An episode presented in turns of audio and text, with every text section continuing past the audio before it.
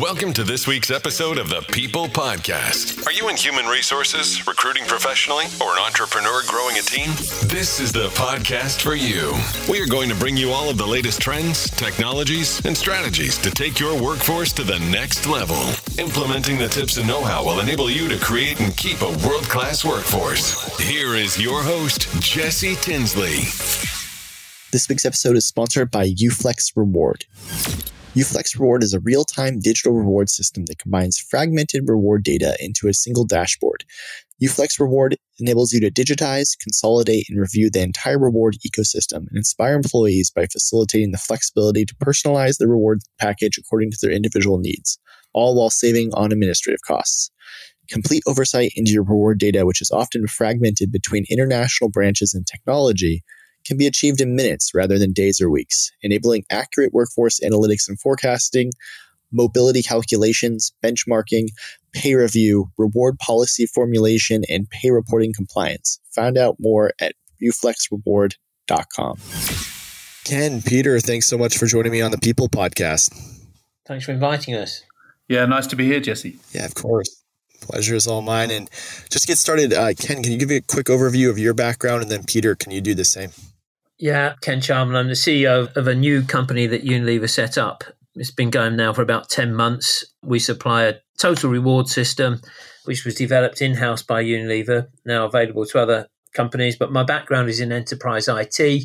I know I sound young, but I'm actually really old. I'm 63 years old, and I've done five liquidity events, one IPO, uh, four trade sales, mainly in financial consolidation, reporting, and forecasting systems this is my first venture into HR, and I've learned everything about HR and reward from Peter Newhouse, who's up next. well, thanks for that, Ken. Yeah, so I'm Peter Newhouse. I am a serial reward expert. That doesn't make me a bad person. Uh, for the last 10 years, I've been Unilever's global head of reward. But before that, I've had a long career with reward in various companies, also consultancies, all that kind of thing. So, reward is really my exciting uh, insight into the world of business. That's great. And, and for those of us that aren't familiar with like total rewards, what does that mean from like a corporate, like a company standpoint? Like maybe explain that a little bit, just like the term. Yeah, sure. So I mean, we used to call it compensation, but it's such a terrible word, you know. And remuneration in the UK even worse. So rewards is a much better way of describing what's in it for people to work for a company, especially a big company like Unilever, where you've got a variety of financial and non financial benefits from being an employee. And we tend to call all of that reward. Uh, but we definitely focus more on the financial side of things than anything else. So, really, my bit is very much the financial systems, the incentive plans, share schemes, salary systems, benefit programs, all that kind of stuff that goes with being an employee. That's great. And, and Ken, what are you guys working on at uh, Uflex Reward? Specifically like what's what's on the agenda for 2020 and, and beyond? Yeah so peter just reeled off a, a, bunch of different systems there where the reward for an individual if you imagine yourself jesse you get you know maybe if you worked in a big company you get a paycheck and and it all looks really neat and tidy doesn't it? There's your there's your salary there's your bonus there's a pension contribution you might imagine that all that stuff all resides in one place, and you're probably imagining it's all in your HRIS, it's in Workday or something. So it's really easy for the company to generate that. In fact, in a big global multinational, uh, which is spread in 130 countries like Unilever, and there's lots of big companies around as complex as that. That data resides in a number of different payrolls, probably a number of different pension administration schemes. You're running benefit schemes. You've probably got several benefit suppliers. Actually, what you got there is like a data zoo, a real mess of data spread all around the world, all in different cages. And if you want, as an organization, to be able to see it in one place and point to any employee and say, what does that person cost or what does that person get rewarded and have the full breakdown, that has to be consolidated in nearly every other company in the world, that's a manual process. At some point, it gets manual. Somebody's extracting data and sticking it in a spreadsheet in, in the you know the old godforsaken way. Actually, at Unilever, because it felt this was so important, uh, Peter invested quite a bit of Unilever's money in developing a system to automate all that. And we now do that in real time. Every employee in the world in Unilever sits in this system. They can all look up exactly what they're being paid, and we can provide management with the data for them to analyze the people cost spend. That is what we do. We're a consolidation system for reward. Uh, and if you talk to most people who work in HR and reward and IT, they'll say that's like an impossible task because these systems are so separate. They were never designed to integrate. But over a period of a couple of years, we found the way to do it. And now, what Uflex Reward is doing is making that service available to other organizations. And right now, it's something they, they really need if they're going to preserve their workforce, if they're going to cope with the economic pressures of something like COVID and with all the scenario planning they're doing to see how they cope with the different challenges, which nobody can predict, which are going to come their way. You really need to get a big grasp on your people cost. And I'm afraid to say that in most companies, because they can't consolidate that quickly, really what they're doing is using salary, basic comp, as a proxy. So about 25, 30% of what they invest in reward doesn't show up when they're looking at restructuring, cost saving measures, the really big decisions that are going to affect millions of people. It's being decided on partial data, but not at Unilever because we can see everything. So that's what we're doing. We're making it available to other companies via a spin out. And whenever we talk to clients, um, we get this sort of look on their face of like, that's impressive. Um, but how did an ice cream company come up with that? So we have to explain the backstory. And then you can see them thinking, how can I explain to IT we need to buy software from Unilever? So then we have to come up with a way to de risk that whole thing of buying enterprise software.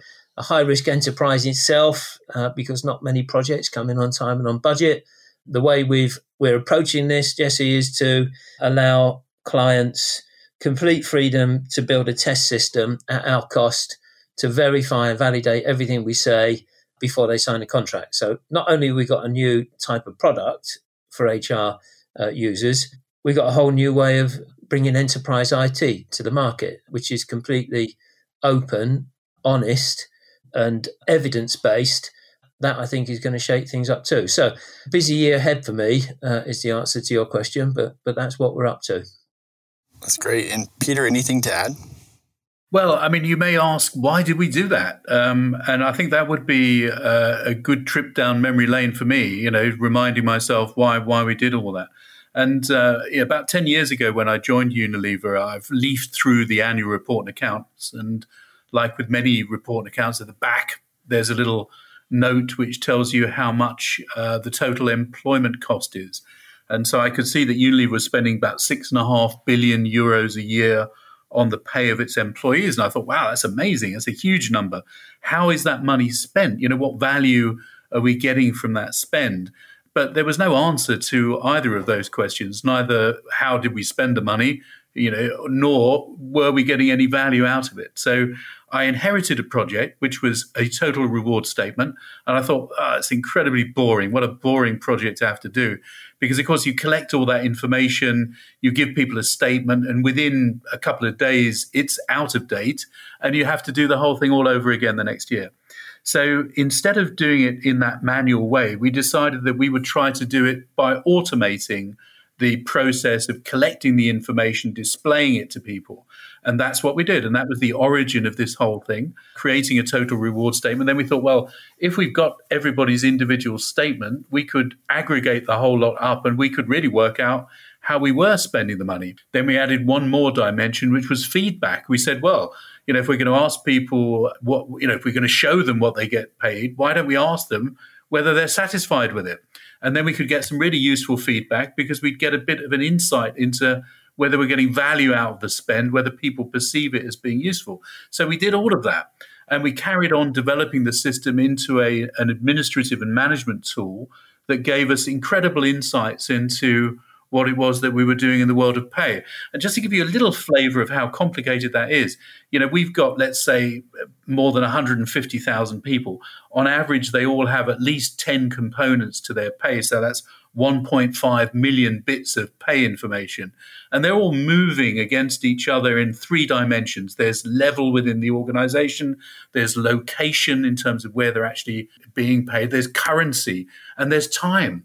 You know, so you add all that up and you've got something like 6 million variables. And we managed to put all of that into a system where we can manage reward and see what people are getting paid uh, you know, for anyone from anywhere. And that's been pretty exciting. Yeah, that's great. And I think you guys really touched on an important part right now that's kind of going on, especially in everything HR tech in general. Open APIs is a huge thing in siloed data in general, and, and definitely with automation picking up steam, especially this year with everything that's going on. Um, it sounds like you guys really onto something, so that's great. How do you guys think through like outside of like software? How do you guys think empiric? I guess the question for you, Peter, like through total rewards. I think there's been a lot of emphasis on that in general lately from a multitude of different things. But yeah, how is Unilever thinking through total like compensation and rewards overall? Yeah, a lot of our thinking has been um, to encourage people to have more interaction with their pay. You know, the old fashioned way of doing pay was very much to tell you what I want to, want you to know, and I give you what I think you're worth, and I really don't want to discuss it with you because uh, that's a bit awkward, and we really just don't want to talk about it at all. So we don't really want to know what you think about it. We don't want any feedback. But I think a much more modern approach, which we've been adopting in Unilever, is to have more choice, more interaction, more feedback. I mean, fortunately, Unilever is a consumer products company. And the way that uh, we've been thinking about pay is very much as a consumer product. You know, you consume pay. Managers use pay as a kind of a customer, you know, for you as a consumer. And we need to get feedback. We'd never put any product on the shelf without some kind of an idea of what customers feel about it. And so, therefore, the consumer's point of view is something that we've been trying to adopt. And the key to the consumer's point of view is firstly feedback. We need to understand what people think about it. And the second thing is choice, you know, that you actually should be given more choice to interact with the way that you get paid. And that might change the kinds of things that we offer you uh, because we want you to feel that your pay is valuable to you rather than something that you simply have to accept as what we give you. Yeah, that's great. Thanks for sharing it.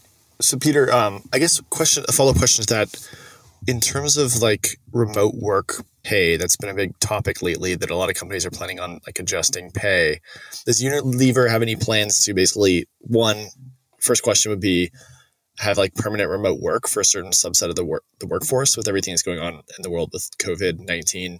And then a follow up question to that is then how does that affect pay for those employees if they're in different uh, areas that are cheaper cost of living? Just curious.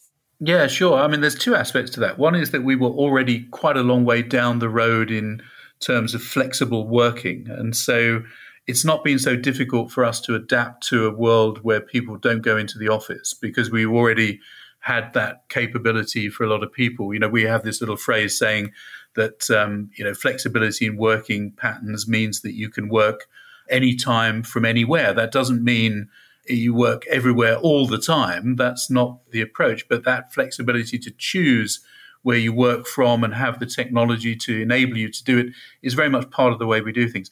Underneath that, the more recent trend, of course, has been agile ways of working. And that is a much uh, less hierarchical, uh, more project based, uh, collaborative exercise in how you approach the work that needs to be done. And we've also made quite a bit of progress on that. You put those two things together, and I think what you need again is a lot more flexibility, less structure and hierarchy, more individual choice in order to generate some more flexibility and agility in the way that work gets done. And that's the path that we've been going down. And I think all companies have had to accelerate that because of COVID. And, you know, some are better at it than others. I think we've all had our eyes open to the possibility that work could be done in ways that we didn't really believe would be possible just a, a few months ago. Uh, but we've all had to do it through necessity. But I think the interesting thing is, well, what comes next after this?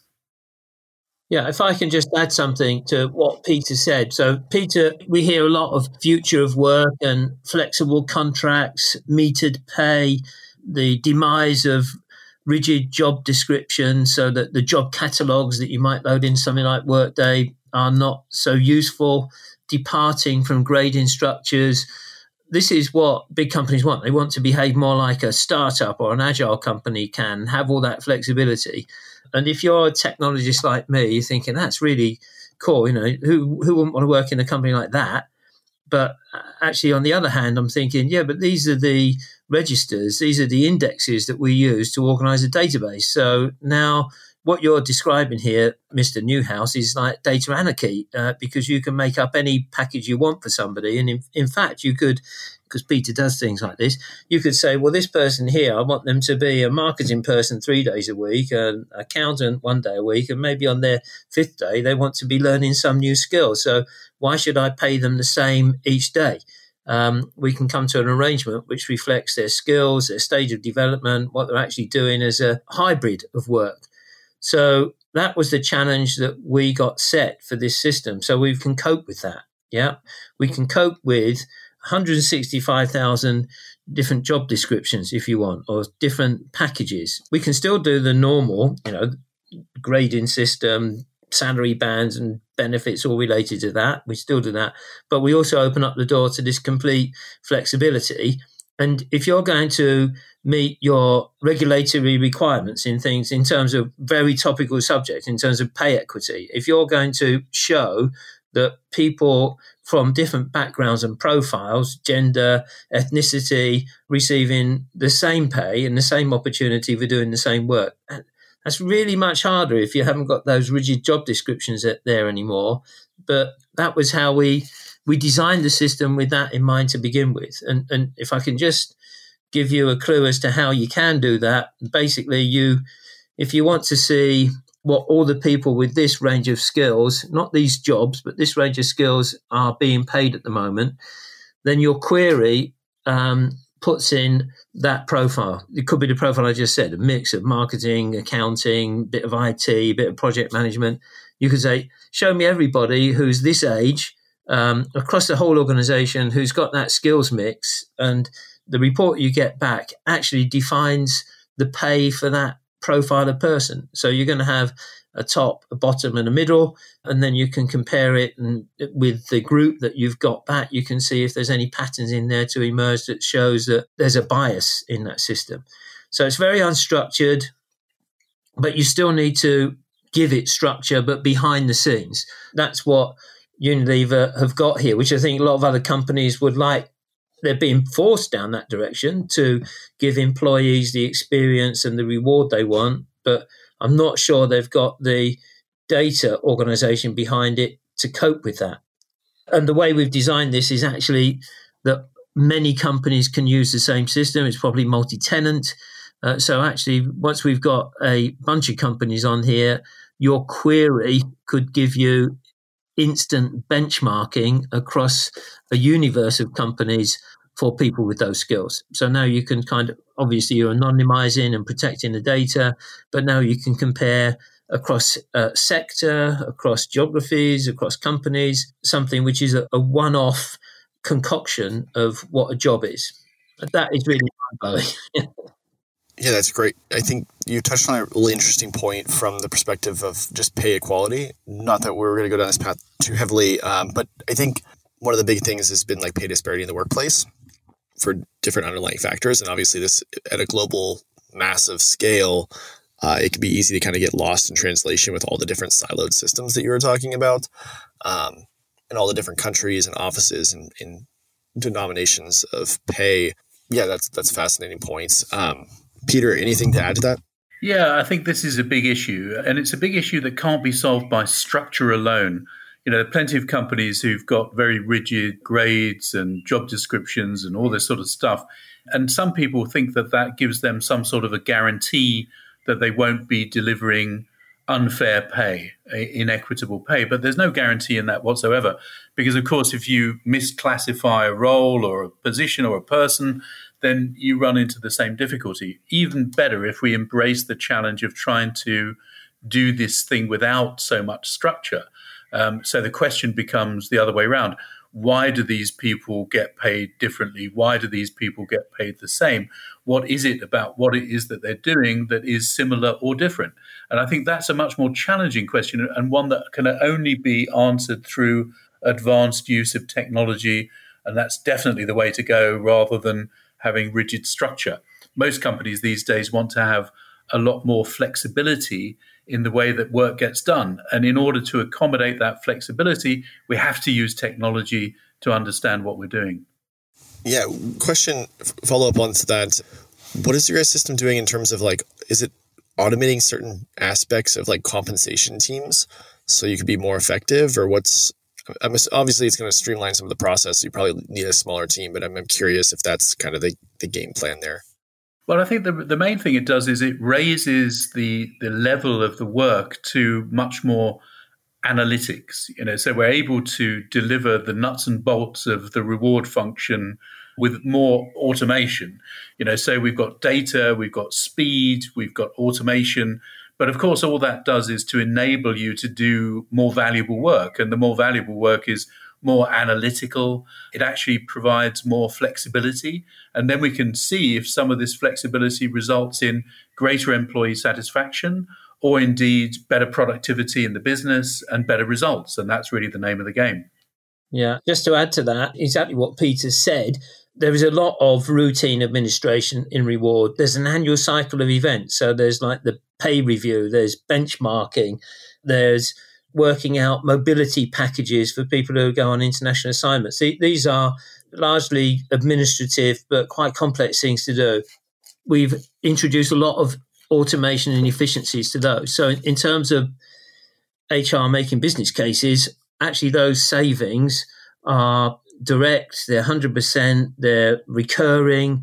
Um, and it's from those savings that we say, right, that's the cost justification for the system accountants understand that. You know, those people don't work for us anymore. That was a attributable cost saving.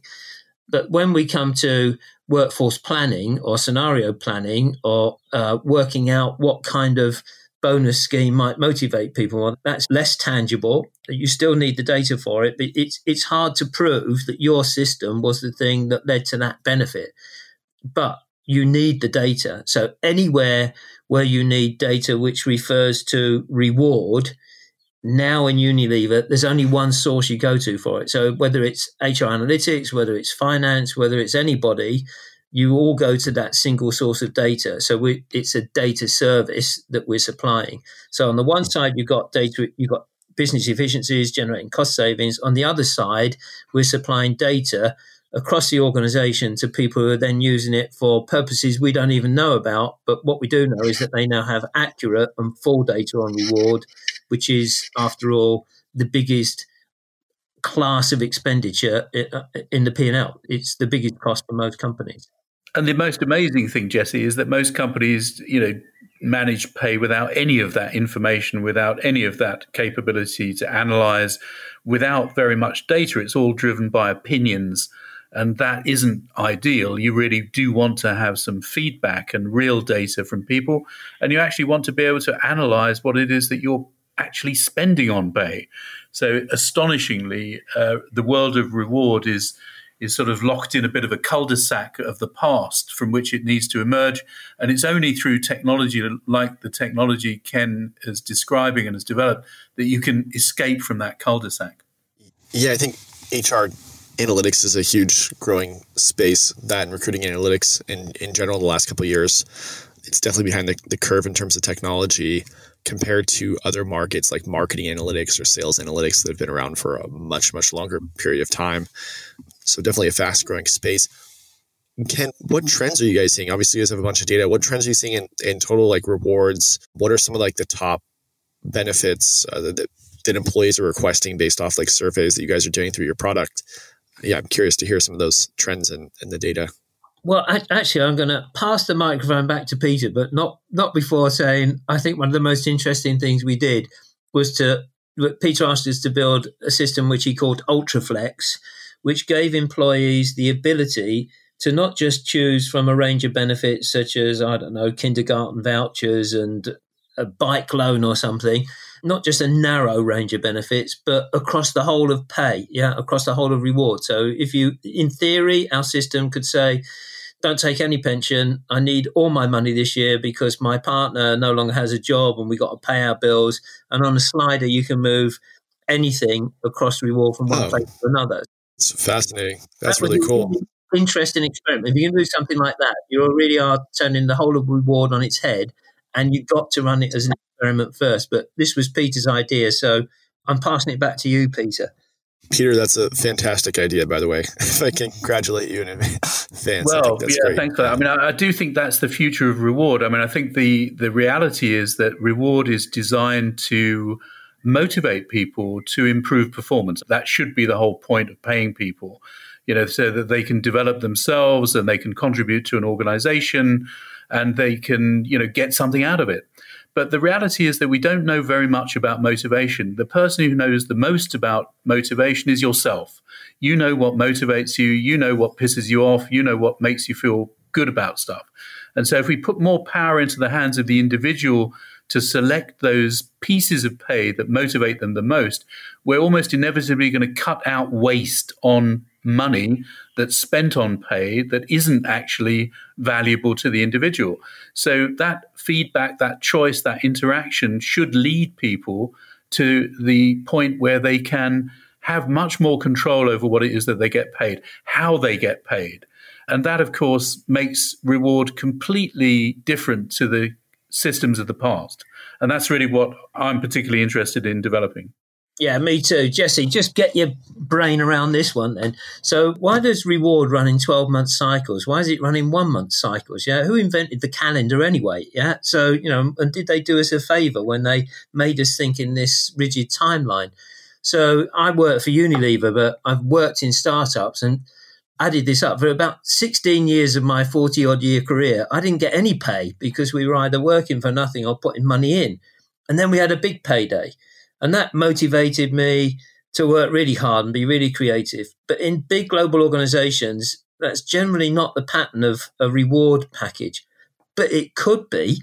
Yeah. So you could come up with a deal where you said to people, well, just take a really low basic because you're working on something innovative and the company makes a promise to, if you hit your targets, pay you a multiple of that, maybe in two years or three years' time. Why can't we have really creative ways of looking at pay as the innovative startups do? And to give you a, a living, breathing example, Uflex Reward, this company 100% owned by Unilever, is like that. Yeah, we belong to Unilever. We report up through all Unilever's reporting structures. We're in the pay equity audits and everything, but we're not in the grading structure.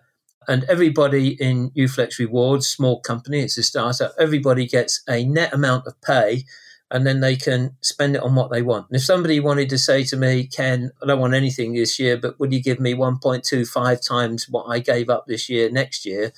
I'd, I'd think about it. Yeah, I would think, well, that's brave, that's risky. You know, why don't you? You're showing a good spirit.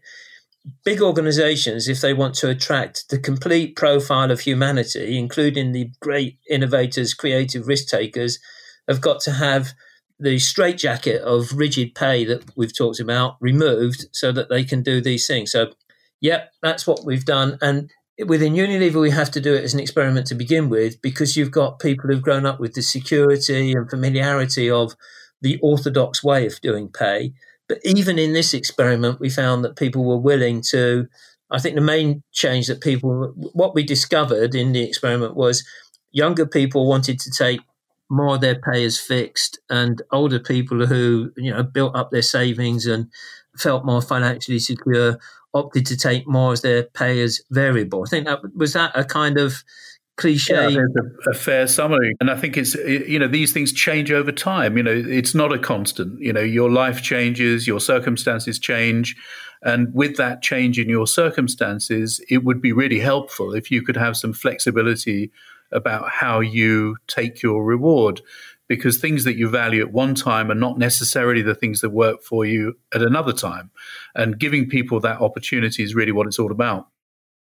Yeah, I think individualized and and customized um, like reward packages is makes a lot of sense. Just given that it sounds like the old school train of thought was basically we can create the best benefits rewards packages for what's best for all of our employees but obviously there's a certain subset that are going to want x whether it's more equity or a bonus or different types of compensation that others wouldn't. And so i think being able to customize that to each individual person makes a, a ton of sense.